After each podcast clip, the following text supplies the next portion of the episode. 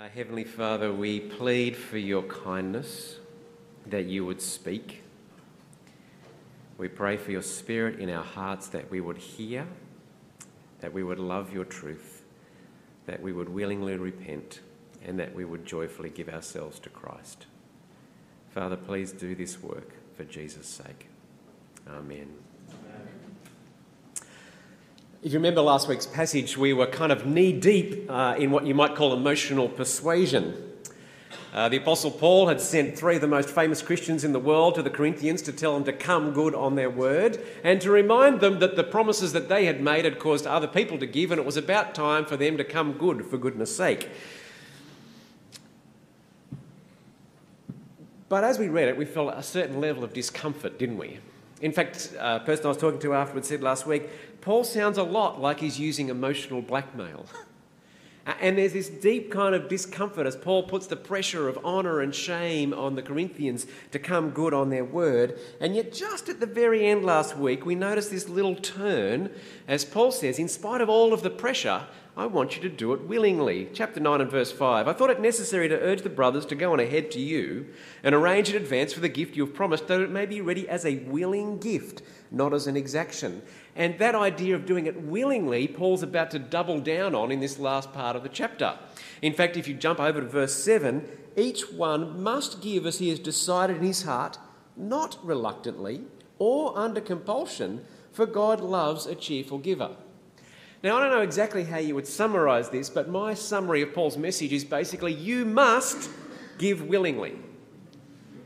Um, now, I, I mean, for me, that's kind of, those two words are like kind of Superman and kryptonite, right? So, willingly I get. As soon as you bring the must along, it's like the willingly shrivels away and dies and loses all of its power. You must give willingly. Now, as if that's not problematic enough, the very foundation of Paul's argument about how or why you're going to give willingly, I think, is verse 6. And listen to this. The point is this whoever sows sparingly will also reap sparingly, and whoever sows bountifully will also reap bountifully. Plant one seed, you get one little plant, one head of grain. Plant lots of seeds, lots of plants, lots of heads of grain. And so Paul says, You must give willingly. And then he sounds like someone who appears on your television screen at 3 a.m. in the morning saying, Send me $100 in the mail right now, and you'll be wealthy beyond compare. How is it that this verse is the foundation of Paul's argument for the way that you can end up must giving willingly? Because if you sow sparingly, you'll reap sparingly, but if you sow bountifully, you'll reap bountifully.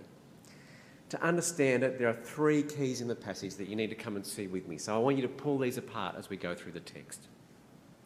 The first thing Paul says is if you are going to sow bountifully, you need plenty of seed for the sowing. How do you get seed for the sowing?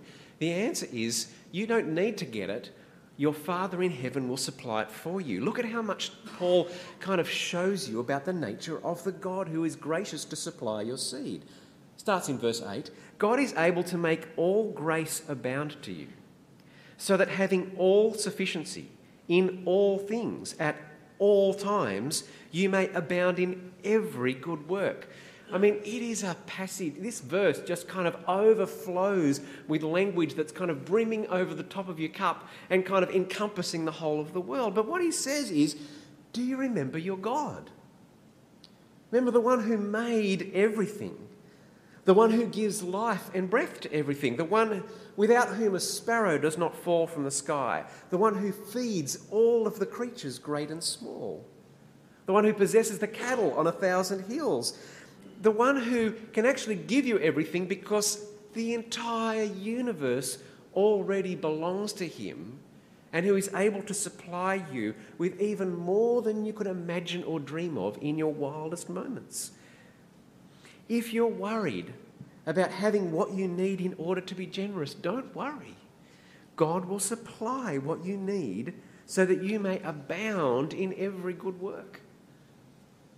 But Paul doesn't stop there. If the overflowing language, he piles image upon image upon top of one another about God. Verse 10 He who supplies seed to the sower and bread for food will supply and multiply your seed for sowing.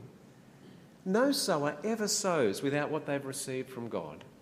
No eater ever eats what they haven't received from God. Um, when you go down to Woolies and buy your groceries, when you go to Aldi and bring the stuff home, the stuff that you bring home, all of it has been provided by the Lord. Nobody eats apart from the hand of God. Nobody has seed for sowing apart from the hand of God. And then finally, Paul says, verse 11, you will be enriched in every way to be generous in every way. It's not kind of some mysterious reference to the possibility of winning Powerball. It's actually a generous reminder that the God who holds the whole world in his hands longs for you to be generous, is delighted to supply your needs so that you can be so. And so Paul's beginning, sow sparingly, reap sparingly, sow bountifully, reap bountifully, is not an attempt to squeeze you out of your hard earned cash so that he can fly around the world in his own personal Learjet doing his ministry thing. It's actually a plea to respond in generosity to the generosity of the God who supplies you with every single good thing that you possess in his created world. So the first plank in God's in Paul's argument, as he tells you to sow richly, is God is able to supply you with everything that you need. The second plank is that Paul wants you to understand that what you sow and what you reap are in two different spheres of reality. What you sow materially, you reap in righteousness. And in order to see it, you actually need to dig a little further into the passage with me. Come and look at verses 8 and 9.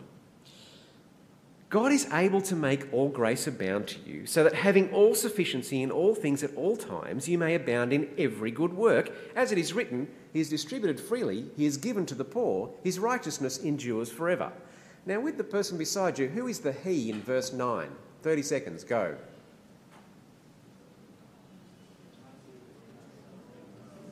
All right, the 30 seconds is over. What's your answer? It's Jesus, right? God, whatever it is. I mean, his righteousness endures forever. If you didn't get it in the first five seconds, you were going to miss it, right? Not to mention that God was the subject of verse 8 and so logically is the subject of verse 9. It's not God at all. The psalm that this comes from, the entire psalm, is the description of the one who fears the Lord and is blessed. In fact, in Psalm 112, the one who has distributed freely, who has given to the poor, and whose righteousness endures forever is the person who fears God. And in fact, as that psalm unpacks the nature of the righteousness of the man who fears the Lord, wealth and righteousness, and riches and righteousness, and generosity and righteousness are held together over and over in the psalm. The psalm begins by declaring that the man who fears God and delights in his commandments is greatly blessed. And then we're told, wealth and riches are in his house, and his righteousness endures forever. We're told that he's gracious, merciful, and righteous. And then we are told it is well with the man who deals generously and lends, who conducts his affairs with justice. And then finally, late in the psalm, he has distributed freely. He has given to the poor. His righteousness endures forever. To summarize the psalm, the righteous man is the one who is generous and just. Righteousness goes together with liberality and generosity and an overflowing of goodness and the sharing of what you have with the people around about you. Now, friends, that's actually really important for us as we kind of think because for most of us, righteousness is kind of a forensic category that's tied up with a technical discussion of what happens in the atonement around punishment and the judgment of God. And those things are all true. But when you start to unpack the nature of righteousness in the Old Testament, and when you unpack the nature of what Paul lands on in terms of righteousness here, righteousness is actually about the person who shares the character of God, and it's connected with generosity and delight and riches and justice and an overflowing goodness where you share all the goodness that you experience as a fear of the Lord with all of those around us. Righteousness is not uptight or panicky or concerned with rules. It's not about sticking to the details or being slightly aloof or generally unpleasant. Righteousness, actually, is a word that describes all of the goodness of God. And by God's grace, the one who fears the Lord becomes righteous and in his righteousness delights in generosity and justice.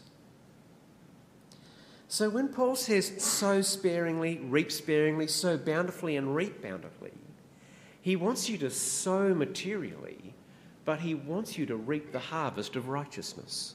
Verse 10 He who supplies seed to the sower and bread for food will supply and multiply your seed for sowing and increase the harvest of your righteousness. What Paul sees being sown and what he sees being reaped occur in two realities. You give away stuff, you get the character of God. You, you, you give away, you know, pieces of paper and coins and, and you give away your food or you, you lend people your car or you, you serve them with the stuff that you have. And what gets back in return is the righteousness of God. But it's more than that, actually. Generosity springs off this whole chain of goodness that flows out in the rest of the passage. And here's his third key look at what happens when you're generous to others. Verse 11 You will be enriched in every way, to be generous in every way, which through us will produce thanksgiving to God. For the ministry of this service is not only supplying the needs of the saints, but is also overflowing in many thanksgivings to God. When you give, the ministry of this service will supply the needs of the saints. There is just the joy and delight of seeing someone else's distress or need alleviated and the goodness that comes from that. In God's world, there is a delight in doing good and seeing the good that you do and rejoicing under God in the privilege of being involved in helping that person out or helping them suffer a little less or just giving them something that's going to make their life a little bit easier. There is a goodness just in that thing in itself. But Paul says that's just the very beginning of the plant. The plant grows and flourishes and it overflows with thanksgiving to God. Verse 11, uh, it's going to produce thanksgiving to God. Verse 12, it's going to overflow in many thanksgivings to God. When you give generously and people's needs are alleviated, people give thanks to God for what's taken place. They delight in the Lord who supplied in the first place and give thanks for the God who has given to them through your hand. In fact, not only do they um, delight in the God who has given so that they can have, but they actually glorify Him. Verse 13 By their approval of this service, they will glorify God because of your submission that comes from your confession of the gospel of Christ. Giving alleviates their need. Giving overflows in their thankfulness. Giving actually results in the glorification of God. And if that's not enough, here's the real winner for you. Verse 14 while they long for you and pray for you because of the surpassing grace of God upon you. Have you ever noticed how you give thanks for and pray for the people who are generous towards you? That is a natural human outworking. But Paul says, as you give to the Corinthians, uh, sorry, as you give to the saints in Jerusalem who are starving, do you know what they're going to do? They're going to give thanks to God, and they're going to come before the throne of the Father in heaven, and they're going to pray for you. Those people are going to bring you before the heavenly throne and ask God to keep growing you in generosity and righteousness and in godliness and in a life that overflows with all of the goodness that you experience because you know Jesus in the gospel. I mean, if you want someone to pray for you, be generous to them. But I don't think Paul's doing this stingy kind of transactional thing. He's just talking about the reality of the way the world works when God's in control and when goodness starts to overflow in many ways. And Paul gets to the end of this string of blessings. Their needs are met. God is thanked and glorified, and they bring you before your Father in heaven. And verse 15 thanks be to God for this indescribable gift. How good is it the way that God works in the world as we are generous and the generosity overflows and righteousness flows out and the world is transformed? Friends, our sense of what is good is so hopelessly twisted when it gets tied up with our material possessions. Why would you not give away what you have for the sake of the good of the other and the glory of God and for, the, for them praying for your growth in righteousness? What would you not give away in order to delight in and enjoy all of those things? But remember where we started? You must give willingly. I want you to come back with me now to verse 13. By their approval of this service, They will glorify God because of your submission that comes from your confession of the gospel of Christ and the generosity of your contribution for them and for all others. You must give willingly is actually the logic of the entire gospel. You see, how does this come about? It comes about because you confessed Christ as Lord and because you submitted yourself under His Lordship to what is actually good for you, His call to give up your goods and to live for His kingdom.